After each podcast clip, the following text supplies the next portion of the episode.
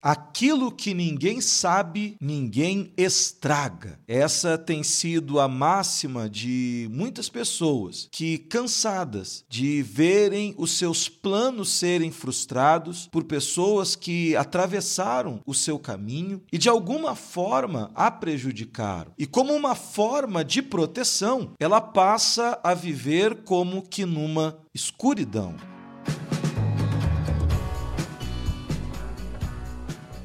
Olá, seja bem-vindo à direção da semana de número 18. Uma vez por semana nós temos trazido reflexões que julgamos ser importantes e que podem sim impactar positivamente a sua vida, abençoando não apenas a sua semana, mas o rumo que as coisas elas têm tomado. A bem da verdade é que eu posso, na tentativa de me proteger e proteger os meus planos, os meus sonhos, esconder isso de tudo e de todos. Mas nós temos que levar em conta que nenhuma outra pessoa tem o potencial de causar mais estrago na nossa vida do que nós mesmos.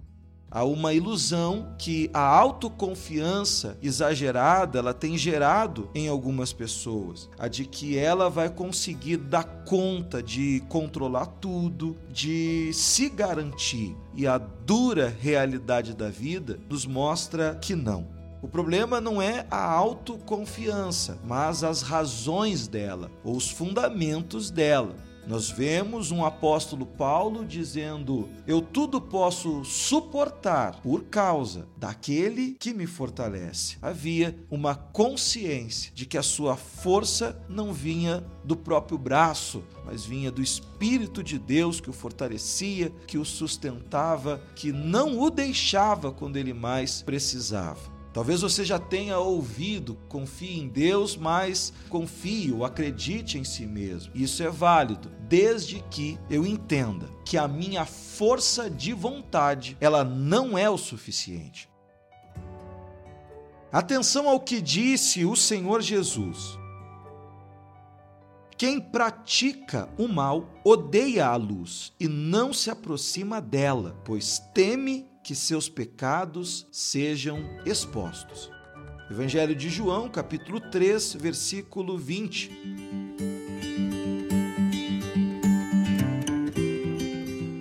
Quando nós escolhemos fazer tudo em nossa vida às claras, nós estamos nos protegendo. Nos protegendo de situações que possamos nos colocar situações estas, que talvez tenhamos alguma propensão para o mal, uma vez estando dentro delas. E negar este fato é não conhecer a si mesmo.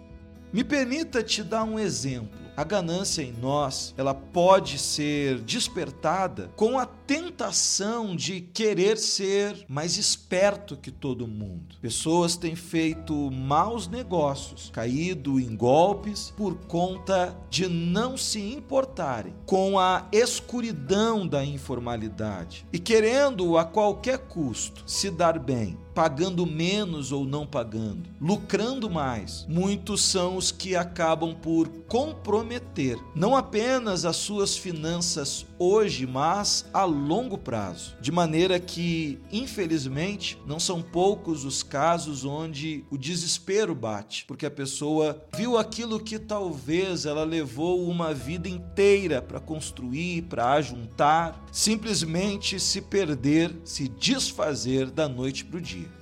E fugir da claridade também faz mal para os relacionamentos. Casamentos que permitam existir as trevas da, do suposto direito a uma privacidade individual têm gerado espaço para o uso indevido dessa liberdade. Pessoas se colocam na situação onde não é difícil ser tentado a ter conversas indevidas, acessar conteúdos inadequados, ou ainda, no mínimo, por se permitir viver nessa situação, concede oportunidade para todo tipo de desconfiança. Uma pessoa que vive às claras, ela transmite confiança. Ela é tão transparente, ela é tão verdadeira, que se acontecer, e pode acontecer, que se uma calúnia contra ela for feita, quem está do seu lado não vai titubear em dizer: Eu não acredito. Eu conheço Fulano e o meu marido, a minha esposa, nunca seria capaz de dizer isso de fazer isso, a semente da discórdia e da desconfiança seria eliminada ali mesmo. Mas existe uma razão pela qual a luz é evitada. O Senhor disse: é porque há um temor, o temor de que os seus pecados sejam expostos, para que a pessoa não tenha que se dar o trabalho de reconhecer o seu erro, a sua responsabilidade, para que esta pessoa ela não tenha que mudar, ela não quer mudar. A iniquidade faz com que ela prefira viver às sombras. Eu me lembro de um testemunho onde uma jovem diz que ela odiava a igreja, odiava o cristianismo, porque ela sabia que se aquilo que os cristãos pregam é verdade, então ela teria que admitir que estava errada, então ela teria que mudar. Quando se vive na luz, não apenas os nossos pecados são expostos, nossas falhas, nossos defeitos como pessoas e aceitar as verdades sobre nós mesmos. A nossa necessidade de melhorar, de mudar, nos ajuda a crescer. Mas o orgulho pode nos levar para as trevas, onde eu vivo escondido atrás do escudo das minhas razões e para que eu não tenha que dar o braço a torcer de que eu sou alguém que faz más escolhas e de que talvez eu possa ser alguém que tem um mau caráter, uma falha no caráter. Então eu escolho viver na escuridão da felicidade de fachada, de um personagem construído. Tudo para não precisar mudar, para não precisar ser confrontado por alguém, como se nós não precisássemos disso. Sim, nós precisamos. Precisamos de limites, precisamos do ensino, precisamos de correção, precisamos de disciplina. E se homens que tiveram um caráter exemplar, um proceder elogiável, como é o caso de Jó, tinha em suas virtudes o desviar-se do mal. E este mal é principalmente o mal que a gente pode fazer a nós mesmos, o potencial de estragar tudo e que, diga-se de passagem, abre a porta para todos os outros tipos de males que podem afetar a vida do homem. Se um homem de caráter íntegro, reto, um homem temente a Deus, tinha esse cuidado em se desviar do mal, em viver na luz, quem somos nós para achar que conseguimos nos garantir? Busque ajuda se necessário, tenha compromisso com a verdade, não importa o quanto isso te custe, ainda que você sofra algum dano, porque nada te prejudica mais, nada nos prejudica mais do que viver longe da luz da verdade.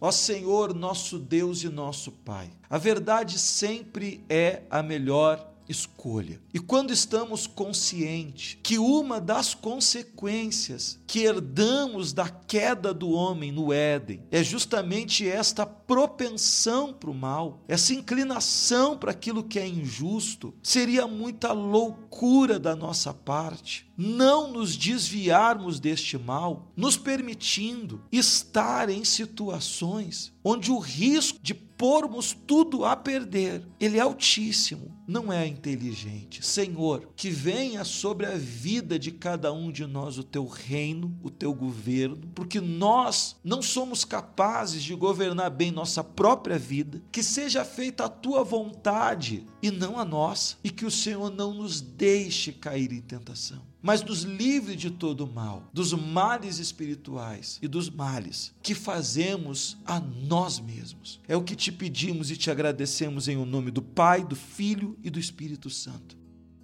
Se você crê, diga amém e graças a Deus. Graças a Deus. Viver a vida na luz, fazer as coisas às claras, nos protege de diferentes formas, mas a fuga da luz denuncia a iniquidade de um coração que conhece a própria maldade e que já está decidido em não mudar. Se esta mensagem te ajudou, deixe o seu gostei e compartilha com outras pessoas para que esse conteúdo possa alcançar outras tantas. E a gente vai então ficando por aqui. E até mais!